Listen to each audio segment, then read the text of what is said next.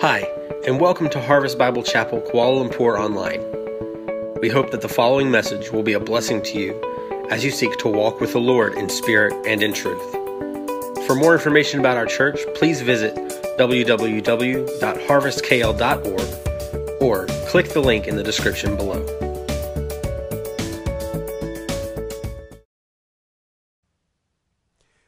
Morning and welcome back to uh, our service here this morning. I'm excited to be able to get into God's Word and one last sermon out of the book of Habakkuk, another book of the Bible that we have preached through and I've taught here. And uh, it's always kind of exciting to get to the end of that. And, and, um, and so uh, glad that we can do this here this morning. So we've been looking at this book of Habakkuk, we've been studying it and uh, asking God to show us how we can have hope in dark days and when there's evil days, when there's difficult days, when, when we're overwhelmed in the storms of life, how do we have hope in God? So we've been doing this study and seen here that Habakkuk has, has cried out to God. Actually, uh, the book as a whole is what's called a lament.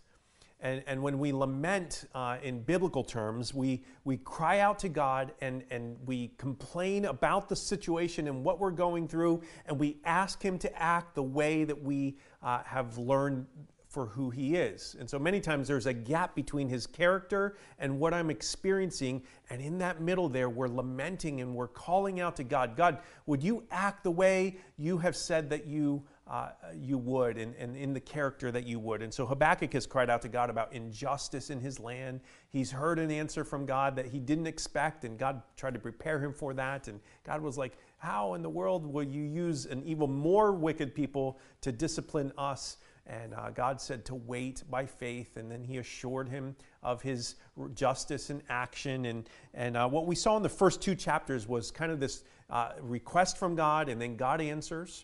And then when we get to chapter three, we, we saw this last week that um, we see really Habakkuk's response. And uh, so we're going to look a little bit one last time at Habakkuk's response. And when we come to a lament, many times at the very end, uh, there's this glimmer uh, of, of a better future. There's this glimmer of how I can handle things faithfully in the midst of the trouble. And uh, that's what we're going to see here even today. And so I want to start actually with a story um, by uh, a story that happened many years ago. There was a, actually a missionary, an English missionary named Allen Gardiner, who in 1851 uh, was shipwrecked on the southern point of South America as he was seeking to bring the gospel to some of the people in that part of the world. Uh, they were, they were, uh, had no hope of rescue, and actually, in the midst of this, they were starving. And one by one, the, the, the party that he was a part of all began to die. He ultimately seems to have been one of the last to die. And, uh, and in his hand, there was a journal in which he continued to write about the events of, that, uh, of what he was going through. And in that was Psalm 34, verse 10. He had written it in his journal. It says, Young lions suffer want and hunger, but those who seek the Lord lack no good thing. And then underneath, he wrote this his last words I am overwhelmed with the sense of the goodness of God. I mean, how, how does that happen to somebody? How, in their dying breath, are they writing out that I'm overwhelmed with the sense of the goodness of God when they're shipwrecked and they're starved? And God, why haven't you taken care of us? Uh, might be some of the questions. I mean, I think about you and I, and I think about how uh, we come to the how, how we come to the conclusion that God is good. I mean, what are what are the things that cause you to think that God are good? Most of the times, it's it's when we see that things are going good, when things are going well, when we feel blessing and we've received something that we come to the conclusion that God is good. Uh, how is it that Allen Gardiner could say this when things are going so badly for him? How is it that he is in contact with God's goodness in spite of the circumstances that were so poor and so negative, even to the point where he died from them? Well, today, the title of the message is Finding Rest and Joy in Dark Days. When nothing is going right, how can we rejoice in suffering? I referred a couple of times to Romans, chap- Romans chapter 5, where it tells us that we rejoice in our sufferings, knowing that suffering produces endurance, and endurance produces character, and character produces hope, and hope does not put us to shame because God's love has been poured into our hearts through the Holy Spirit who has been given to us. How can we find rest and joy even when everything is falling apart? That's the main idea that I'm trying to uh, help us understand here today. How to find rest and joy even when everything is falling, falling apart. And that's what Habakkuk is actually speaking about uh, in these last few verses. And so I want to just read these last four verses of Habakkuk. Let's read them together now, and then I'm going to try to explain them a little bit further. It says this in verse 16 of chapter 3.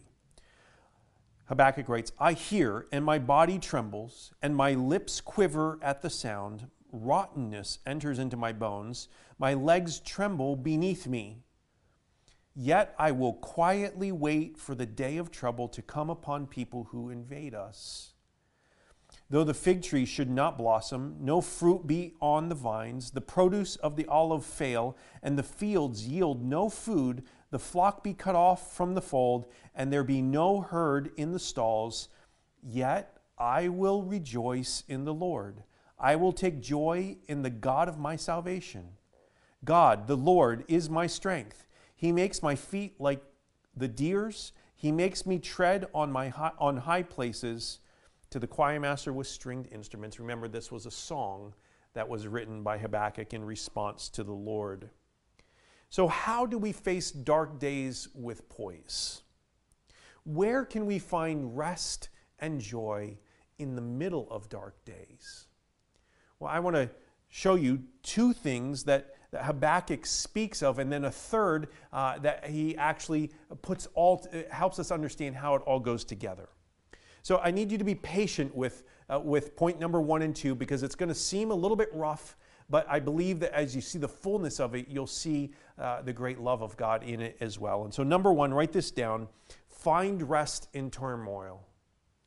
Find rest in turmoil in the midst of the dark days, find rest. Which is like, wait a second, that, that seems a little bit rough. When, my, when, when things are so bad, when I'm in such a big crisis that I'm facing this, this evil day, this dark day, you're telling me to find rest? I, I, like, I want rest, but I don't know how to find it. And Habakkuk has been wrestling, remember, through the first two chapters and then has responded, really, chapter, chapter 3, remembering what God has done and who he is. But really, now we see the fullness of, resp- of his response.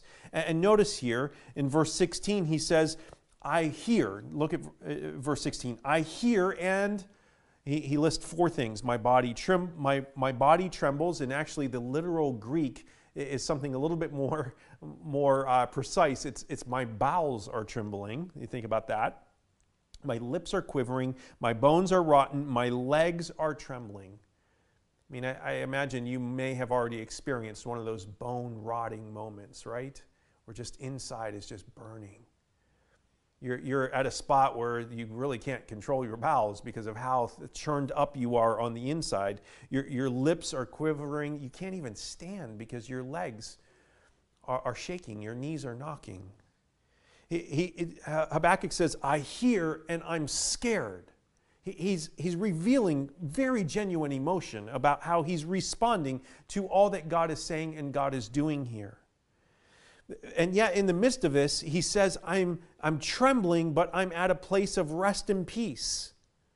Uh, look what he says halfway through. He says, Yet I will quietly wait for the day of trouble, for the things that God is promising and how he's going to take care of us. It's interesting. When he says yet, it's this little word. We're going to see it a couple of different times in the message here. He, he's saying that I'm making a choice. I'm, I'm fearful, I'm shaking, but I'm going to make a choice. Yet I will. He, he's, he's making a choice. And what does he choose? Notice, I will quietly wait. This language in the Hebrew is actually quite startling. Uh, the, the idea of waiting patiently is not just, just the idea of, of, of sitting and, and, pausing for a moment for God to do something. It, it actually literally means that I will be at rest and peace. So he's trembling, but he's at rest. He's choosing to be at rest and peace. How is it that there can be sorrow and rest at the same time? I mean, so many times we're stirred up and we would like to be at rest, but we can't get there. How does that happen? Well, it's interesting. We have what's often called mixed emotions, right? Humans have this incredible capacity uh, to be able to ha- handle more than one emotion, and you can have multiple things going on. That's how God has made us. And I was actually reading a story. It's actually a, a, a story about a family whose whose son is doing very well in, in the game of football, and, and yet they had an older son who a number of years ago passed away. And uh, the, um, in the midst of reading an article about the family history and how they handled it, which they handled very well, by the way, uh, the mother actually uh, says this. Uh, Danielle explains uh, that their emotion were so complex. She says, Nobody should watch their child, someone they love, die. She said, It's horrible. You could tell that he was fighting it. This is their 11 year old son who had cancer, by the way. Sorry, need that background, right? He says, You could tell that he was fighting it. We had him in the house, and there were al- almost always at least 20 people around, sometimes more. He got good energy from people. People also needed to see him, and from, the, and from what friends have said, they needed to see us, and they got strength from us. The day he died, we called the hospice near us. We knew, uh, we knew it was coming. Uh, she, she came and said that that was indeed happening. And so we sent the other kids away, and then Jack passed. You're so numb at that point, she says. You don't want him to go, but you don't want him to be in pain anymore.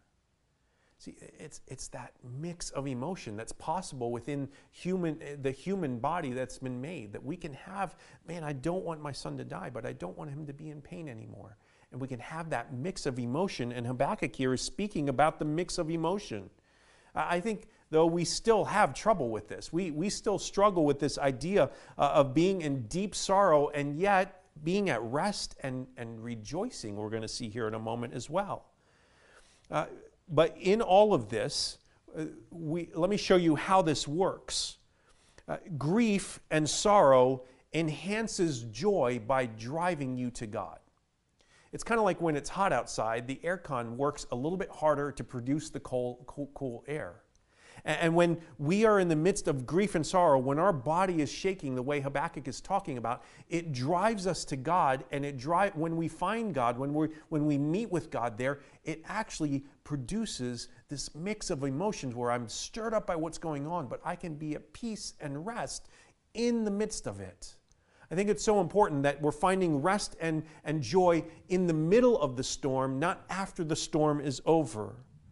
And, and, so there's this pattern where the Bible talks about many times, many places, where there's this sorrow and grief that drives us to God.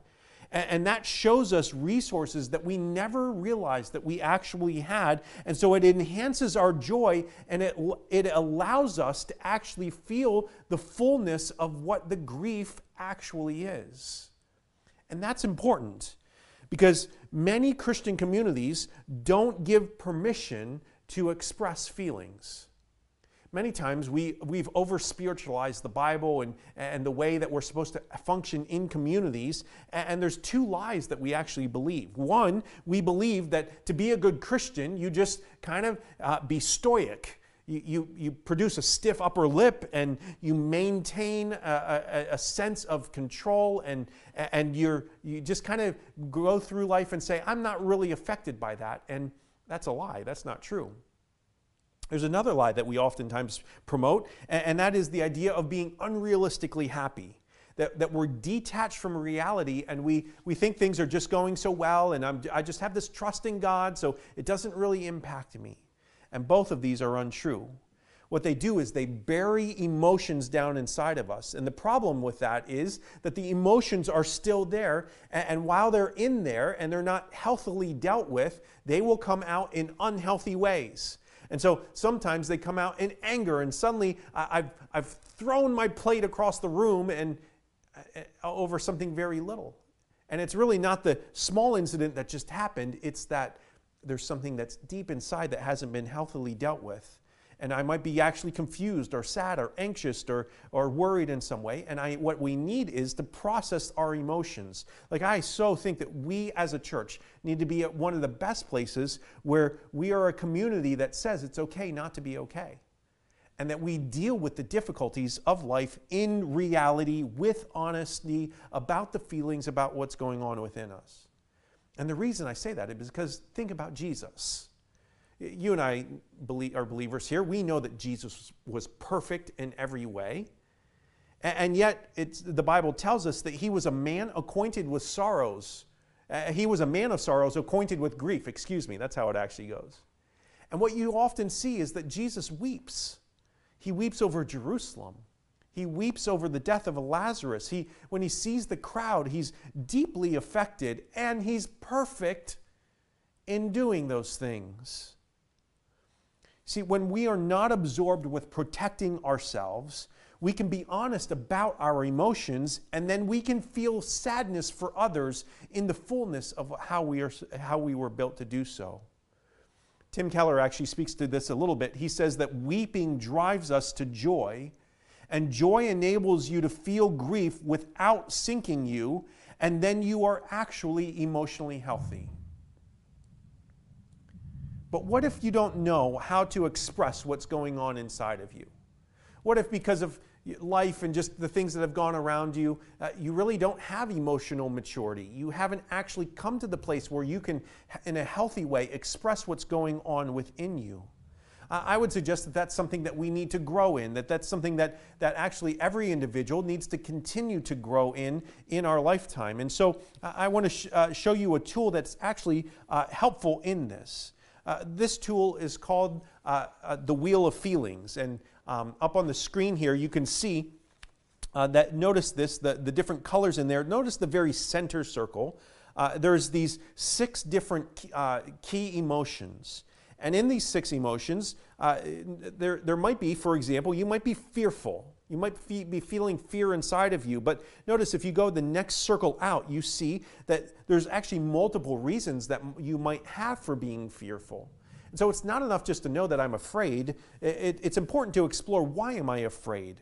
And you might find out, well, actually, I'm, a, I'm afraid because I'm anxious, and, and actually, there's something overwhelming going on in my life. And so the issue isn't necessarily just the fullness of fear. Fear is just the byproduct of what's really going on, that I'm overwhelmed by whatever circumstance of life that I'm facing right now.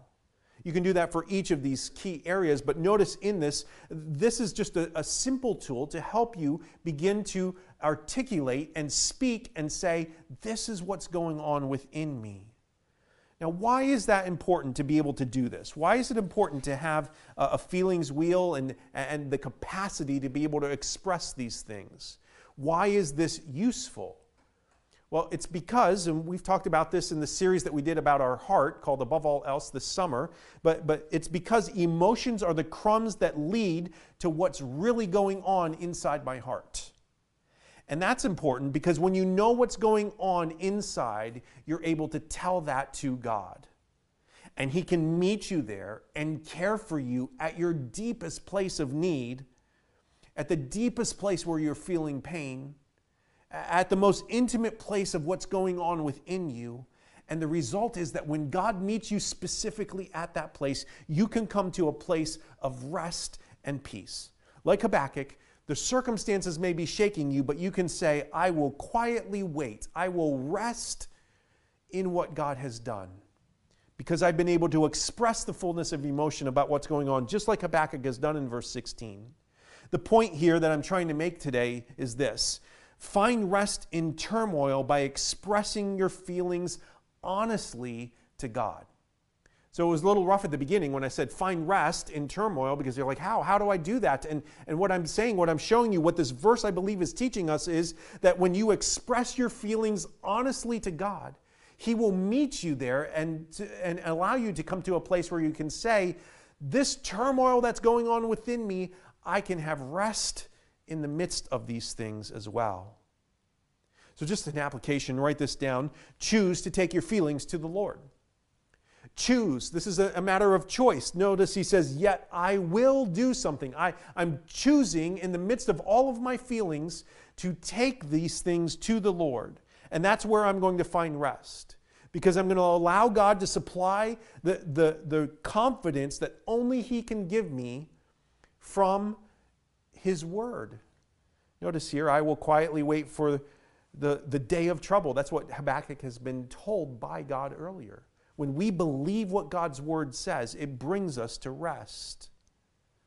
So, are you resting today? Is there, is there turmoil that's going on around you, but have you found how to rest in turmoil? Have you, have you taken the time to process the emotions and express them to the Lord? Not, not to just everybody around you, although I think it's helpful to have brothers and sisters in Christ to help us with this. But ultimately, expressing them to the Lord and listening for His word and allowing Him to speak to bring you to that place of rest. Habakkuk doesn't just say that we're supposed to rest in turmoil, but he also says that he's going to rejoice in suffering.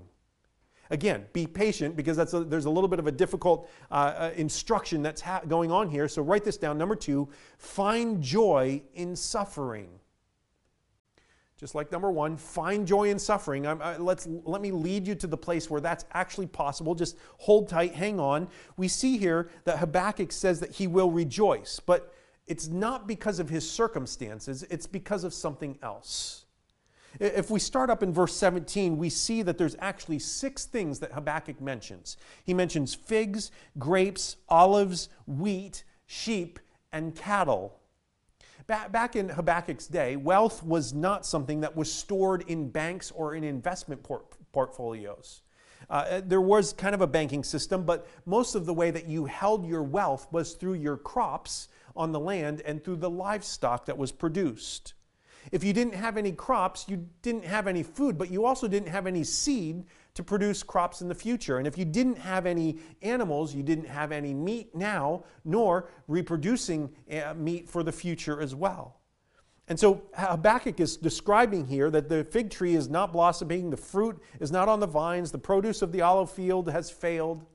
He, he, talks about how it's this incredible compa- uh, famine that has happened. Not just famine, but it's complete economic destruction that is happening, uh, that is going to happen to his people. The Chaldeans are taking everything that I need today and all that I need for the future as well. Now, this is an incredibly desolate and diff- difficult place.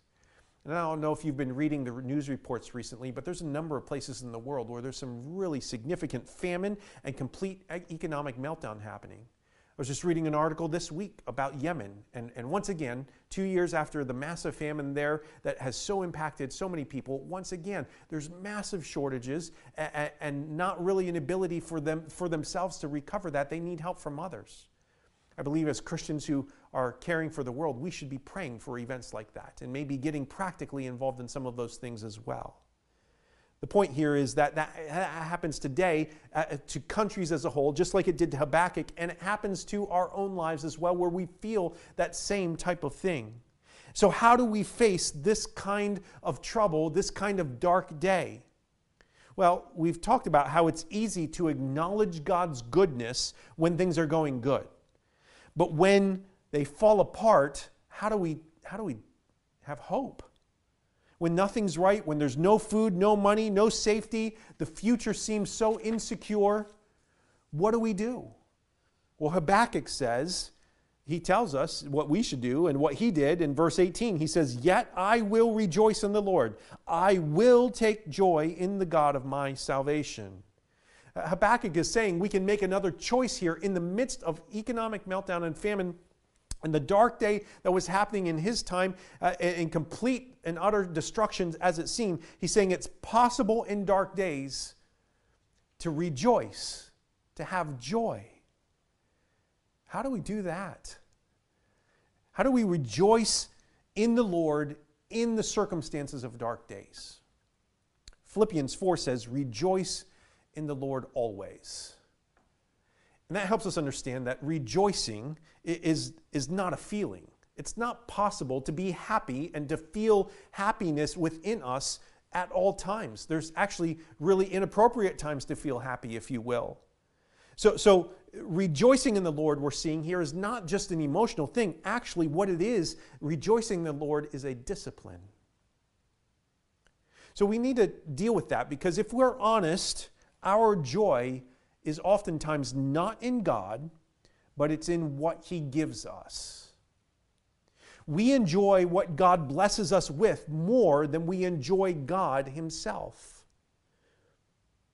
And if we find joy in our circumstances, then when things are going well, that's, that's good. But when things are going bad, that's, that's crushing and demoralizing and, and destructive to our souls. And so we pray. And when we pray, we pray, God, change my circumstances, then I'll rejoice. We say, God, get me out of this, this, this dark day, and then I will praise you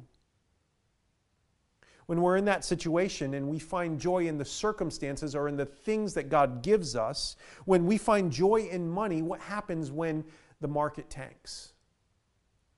When our joy is based on our job, what happens when we lose it?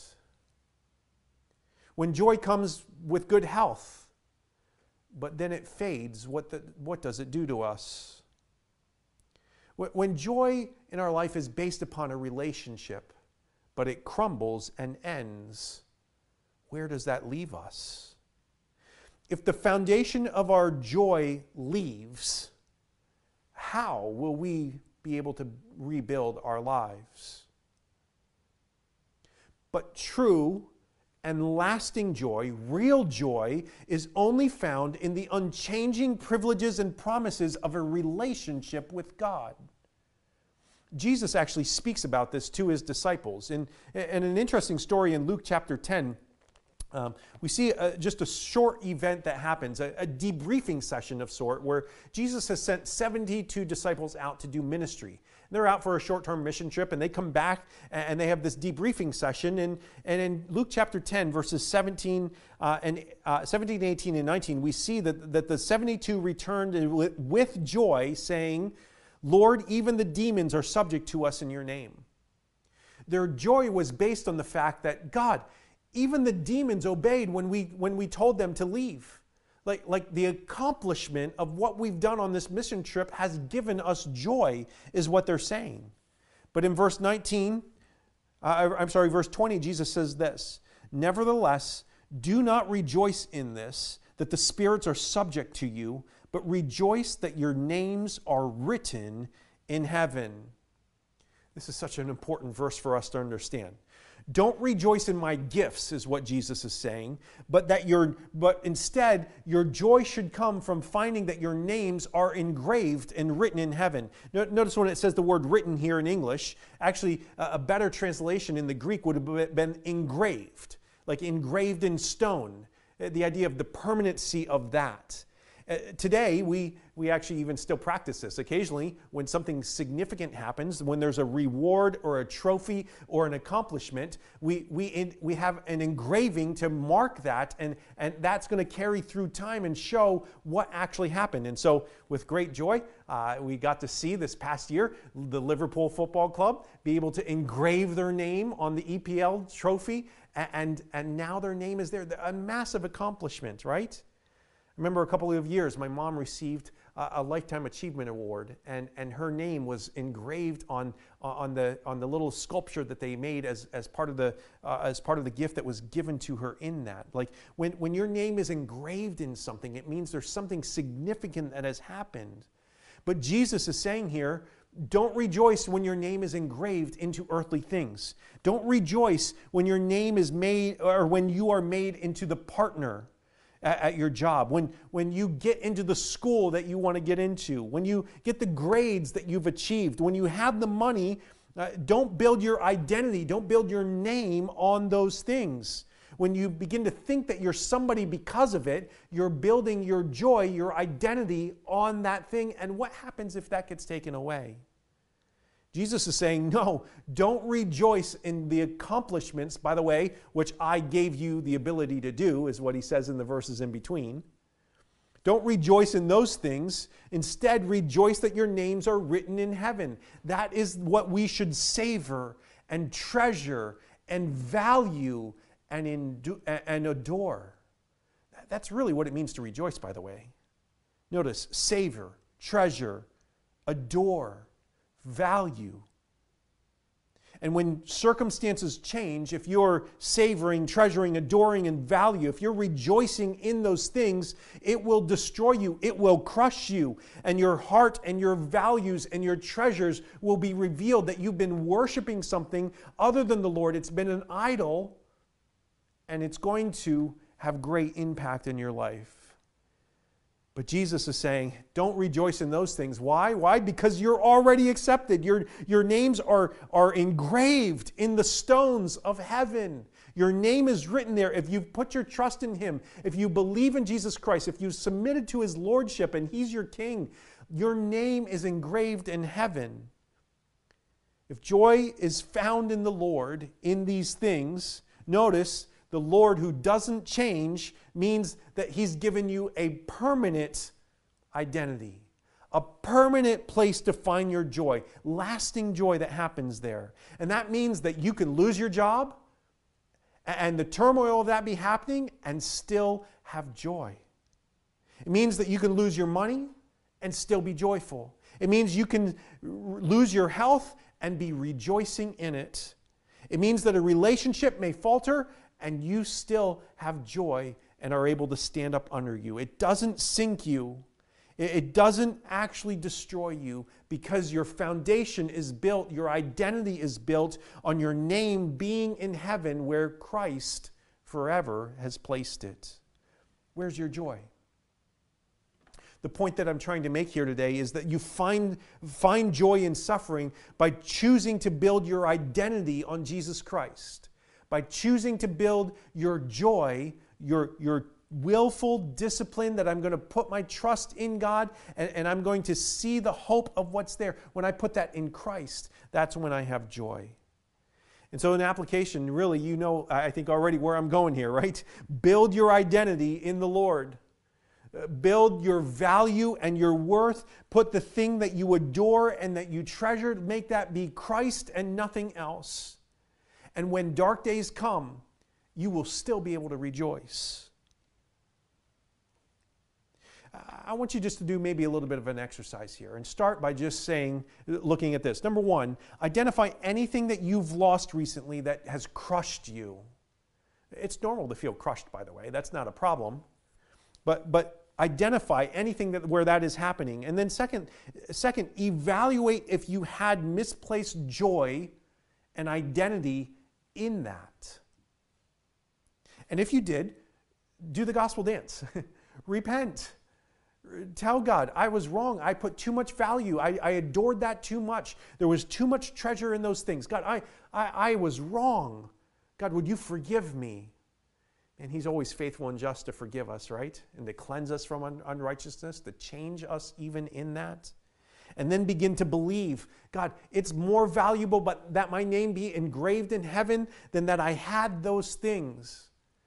Believe in that and begin to live as a result of God, that. Uh, God, I, this, this has been hard, but this doesn't crush me because I believe that you are the one that has written my name in heaven and that you are ne- you're going to keep me forever. You're going to care for me. I'm going to exercise the belief and faith that I have that your care and control is always the best place, even if the storm is all around me. So, how? How do we find rest in turmoil? How do we find joy in suffering? How do we do that? We're, we're, beginning to see the answers to that, but I want to end us with one more point here, and that's this choose hope. Choose hope. And with that, let me just acknowledge that as you're hearing this message, it's possible. I'm just imagining it's possible that it's inspiring some and it's feeling like a weight that's crushing others. It's possible you might be getting a little bit discouraged and depressed here. And, and, and in this, I'm trying to help you around that, uh, around that corner, if you will, to a, to a spot where you can see how you can put your confidence, your confident hope in Christ in the midst of the circumstance. So let me start by just making a simple statement here. Um, dark days don't change what's inside you, they reveal what's inside you. And, and the reality is, we can't be like Habakkuk. Habakkuk couldn't even really be like Habakkuk, and, and the way that he's even ending in this place. And, and, that's an important thing to understand that in your own self, you can't conjure these things. You're going to have to choose to put your hope, your trust, your belief in something else outside of yourself. Look at verse 19. It says, God the Lord is my strength. He makes my feet like the deer's, He makes me to tread upon high places. So, so what is going on here is Habakkuk is saying that rejoicing in dark days is like walking on the mountaintop with the sure footing, just like a deer does. And really, the imagery here is, is something that uh, was commonly commonly known and yet maybe more experienced back in that day. This, really, the safest place for somebody to be was at the heights. It, it, it was, it provided protection for you because uh, every, uh, you know that you can't fight uphill. Like the safest place is, is, is when you're on top and you're, you're fighting downhill. Invading uphill is nearly impossible. On top of that, you're able to see things. And earlier in the book, we saw that Habakkuk said, I'm going to climb up into my watchtower. I'm going to get God's perspective. And listen, when God has placed you up on the mountaintops and you see his perspective of these things, you're not only at a place where it's safe, but where you have his viewpoint on these things. That's, that's the best place to be. But the problem is, it's hard to get to high places. It's hard to get to mountaintops. Like mountain climbing is incredibly dangerous. It's slippery, it's difficult, and to actually get there and stay there is a difficult task. Habakkuk is saying that learning to rest and rejoice in suffering, though, is like having that mountaintop experience. But notice he says you can't get there on your own. God is the one that must do it. Look, it says, God the Lord is my strength he makes my feet like the deer's. He makes me tread on the high places. It's God that does this. God is the one that gives you the strength. He's the one that gives you the, the feet transformed to be able to have the footing like a deer to be in those high places. You cannot do this on your own. And really, the theme of chapter 3 has, has kind of been revealing that and remembering that. Uh, remember, as we looked last week at chapter 3, we saw that in those early verses, the first part of the chapter, that there, it was really so much about the Exodus and how God had rescued his people out of slavery in Egypt, how he brought them to the Red Sea and opened the sea up. Even though the Pharaoh and his armies were chasing them down, they crossed on dry ground. And then when Pharaoh and his armies went in, he closed it up and destroyed them. Then we see that God brings them across the Jordan and into the promised land. It's, it's Him being with them. Listen, it was God who saves and God who was with them and God who is for them and us even today as well, we learned last week. And in the midst of this, we see that God did it all. There were, they didn't have the power to save themselves. What, what he what was accomplished he did. It wasn't anything that israel did for themselves and that's why so many times when we look at exodus we see that really is a preview of the gospel. Uh, exodus is the gospel in the old testament and so many times uh, prophets and psalmists are looking back to the exodus and they're looking and they're seeing how god did all the work to save a people who couldn't save themselves and rescued them just as he was going to with jesus christ God did it all. And Habakkuk is remembering the gospel, the Old Testament version of it. And just and for us today, we see it even more clearly. We see it through the cross of Jesus Christ and what he has already done. Habakkuk has been pointing us to Jesus this whole time.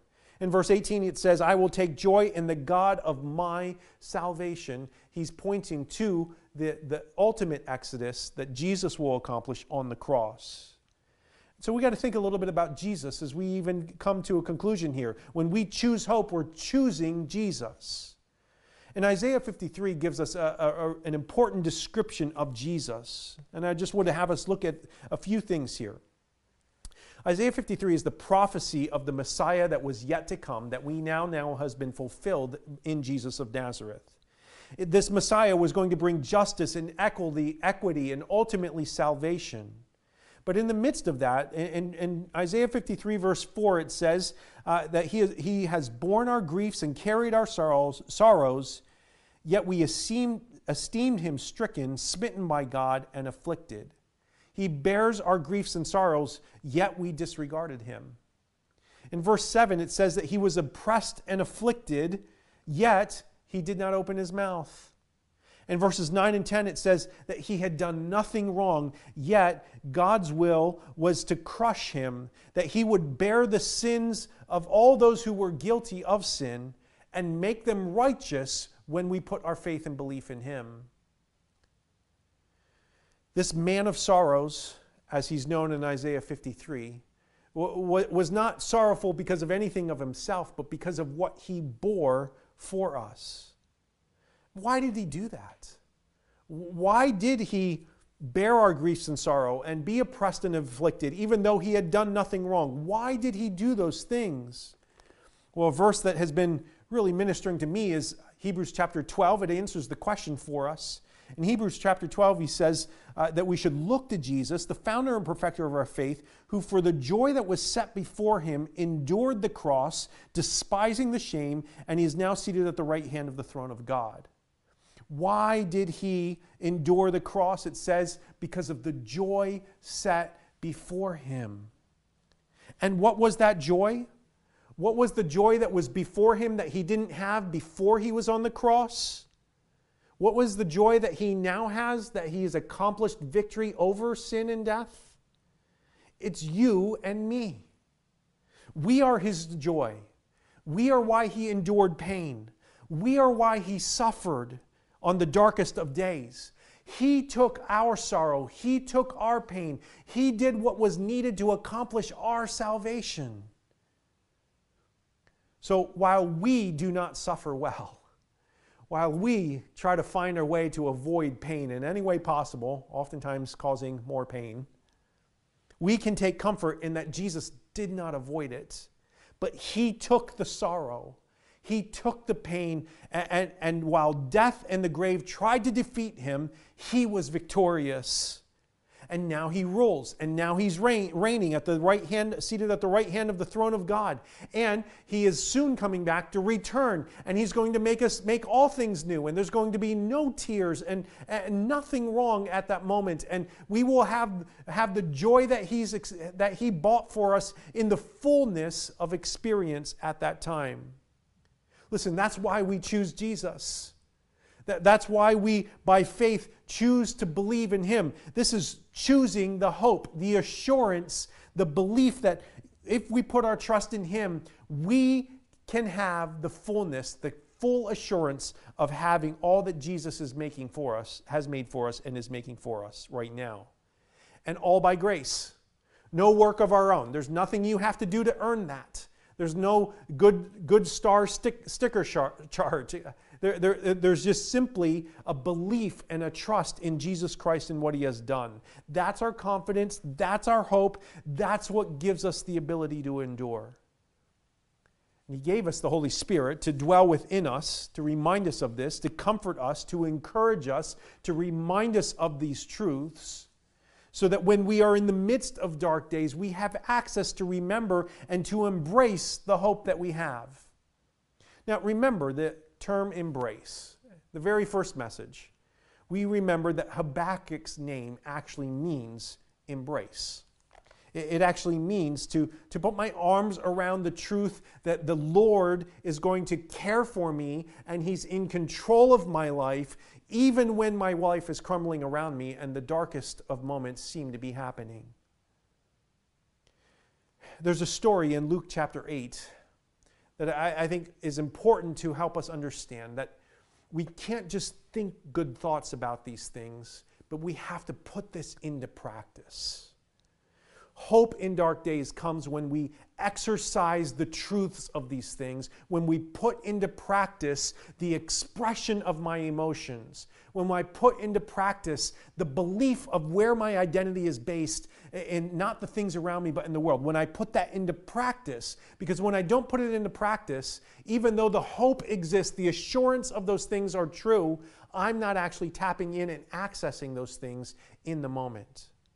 And Luke chapter 8 tells the story of 12 men who failed in this regard. You see, Jesus told them to get into a boat, to go across to the other sea, the other side of the Sea of Galilee. And, in the midst of that, he was exhausted, and, and we, we learned that he was actually asleep. And he's asleep on a pillow, and, and this massive gale force wind comes up, and, and it turns the Sea of Galilee into this cauldron of waves and lightning and thunder. And this, the, the, these veteran fishermen were fearful for their lives because of how bad the storm actually was. And they run to Jesus and they wake him up. And, and Jesus stands up, and it says that he rebukes the wind and the waves, and, and everything is calm. And then he, he does something interesting. He, he doesn't pray for their faith. He doesn't tell them, hey, you, let, let's get a little Sunday school lesson about how to have more faith here. He actually, in a sense, rebukes them as well. And he asks them, where is your faith? What he's saying in that statement is, guys, you, you know who I am. Guys, you've seen what I've done. You know that I fulfilled everything about the promised Messiah. You've seen me work supernaturally oh, uh, in power over nature and over, over demons and the supernatural. And, and you see, you know exactly who I am. You should put your faith into practice in the middle of this storm. You failed in that. And so now I have to remind you and rebuke you to be doing those things. But, but get out your faith and use it. Get out your faith and use it. You know who I am. I'm in this boat with you. I'm not going to not take care of you. And I'm in control even with the storm going on around me. Knowing who I am did not, knowing who Jesus was, did not connect with their hearts. And I would suggest that if we're going to have hope for dark days, if we're going to find rest and joy in the middle of the storm, if we're going to be in the boat when the waves are crashing around us, knowing that Jesus is right there. That we need to not only just have a head knowledge of those things, but we need to connect to our hearts and put into practice where our faith actually is. That we need to get out our faith and use it in those dark days. And like Habakkuk, listen, it's okay to express, I'm terrified in the moment. God, but let me express that to you and then let me choose the peace that you're giving to me. And God, everything has fallen away and it's famine and desolation, but I'm going to rejoice that you are my salvation. Listen, hope for dark days comes when we choose to rest and rejoice in Jesus, no matter how big the storm around us is happening.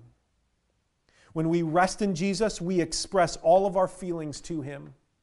We're not hiding those things. We're not ignoring those things. It's okay to tell Him the fullness of that, but then we're allowing Him to minister to us at that deepest place of need. We're, we're rejoicing because we've built our life on Him, and we know that his, our names being engraved with Him is the greatest need that we have. And, and if He's taking care of that, He'll take care of the little details and how He has orchestrated our lives as well. We can have rest and joy even when everything is falling apart. When we exercise our faith and put our hope in Jesus Christ. So let me just take us through a three question exercise to maybe help bring this into uh, actually pulling out our faith and beginning to use it in whatever circumstance of life you're in right now. Question number one is this What feelings do I need to explore and express to God today?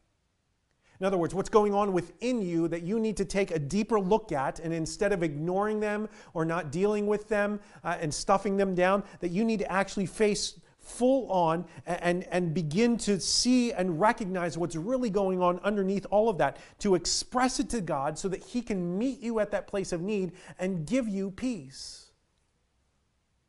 Question number two In dark days, where do I usually look for rest and joy? Is it in God or is it in other things? And if it's in other things, repent. Repent of the wrong places that you've been looking for rest and joy. And believe that God is the one that gives that. When you put your joy, when you rejoice in Him and what He's accomplished for you, that will give you at the very bottom your need for rest and the ability to rejoice.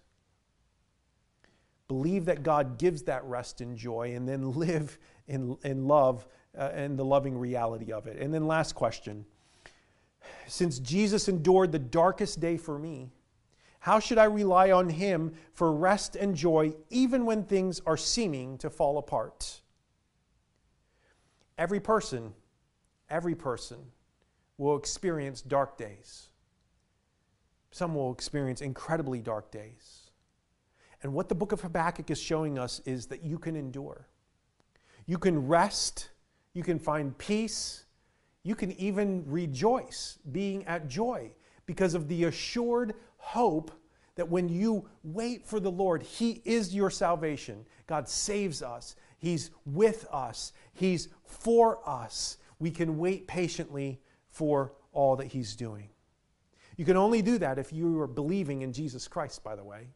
If He's not your Savior, if your name is not engraved in heaven because you have not trusted Jesus as your Savior, if you've not said, I give up control of my life, God, you can have control, uh, I, I recognize that I have no hope for a future with you unless I do that. If you say, God, I'm a sinner, and I know there's no way to be saved except through Jesus Christ. If we believe that in your heart and you confess that with your mouth, you make that known, then you are saved, Romans chapter 10, verse 9 says. Ephesians 2 says, By grace you're saved through faith. This is not the work of yourself, so that nobody could boast.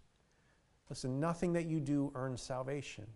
But when you put your simple belief in Jesus Christ, you can have the hope for dark days to endure, to suffer well, to even be at that place where you can rejoice in what He's given in the midst of the darkness, knowing with confidence he saves. He's with you. He's for you. Wait patiently for Him. Let's pray. Heavenly Father, I thank you for your word, and I thank you for this short little book of Habakkuk that has such a powerful punch, so full of the magnitude of the greatness of who you are. God, we, like Habakkuk, it's, we, we regularly come to places where we don't understand what you're doing. Lord, teach us to pray and to cry out to you, to lament to you of those things. Lord, we, your ways are higher than ours. Many times you do things differently than how we would do it. And God, would you help us to wait faithfully, to wrestle faithfully with you in those moments? God, would you help us to avoid uh, trying to grasp hold of things and, and, solve the problem on our own by fixing it or fleeing from it or giving up? Lord, would you teach us to wait in the dark, to hold your hand in the dark, to remember what you've done in the past to remember how you do bring justice and equity, that you've done that through Jesus Christ, that even the punishment we deserved, we don't get when we believe in you. So, Lord, we can wait patiently for you. We can rejoice in our identity of you, even in the darkest of moments. Lord, would you build our faith? Would you build our faith to the reality of the hope that is true of you in these things? Lord, would you meet in each individual heart? whatever they're wrestling with, and as they express whatever deep emotion is there, Lord, show them, meet them. You're so good. Lord, we, even, even in the darkest of moments, even on our deathbed, Lord, would you show us you are good. And so, Lord, we love you and we thank you. And we do put our hope in you no matter what, what the storms around us are. We believe in you. It's in Christ's name I pray. Amen.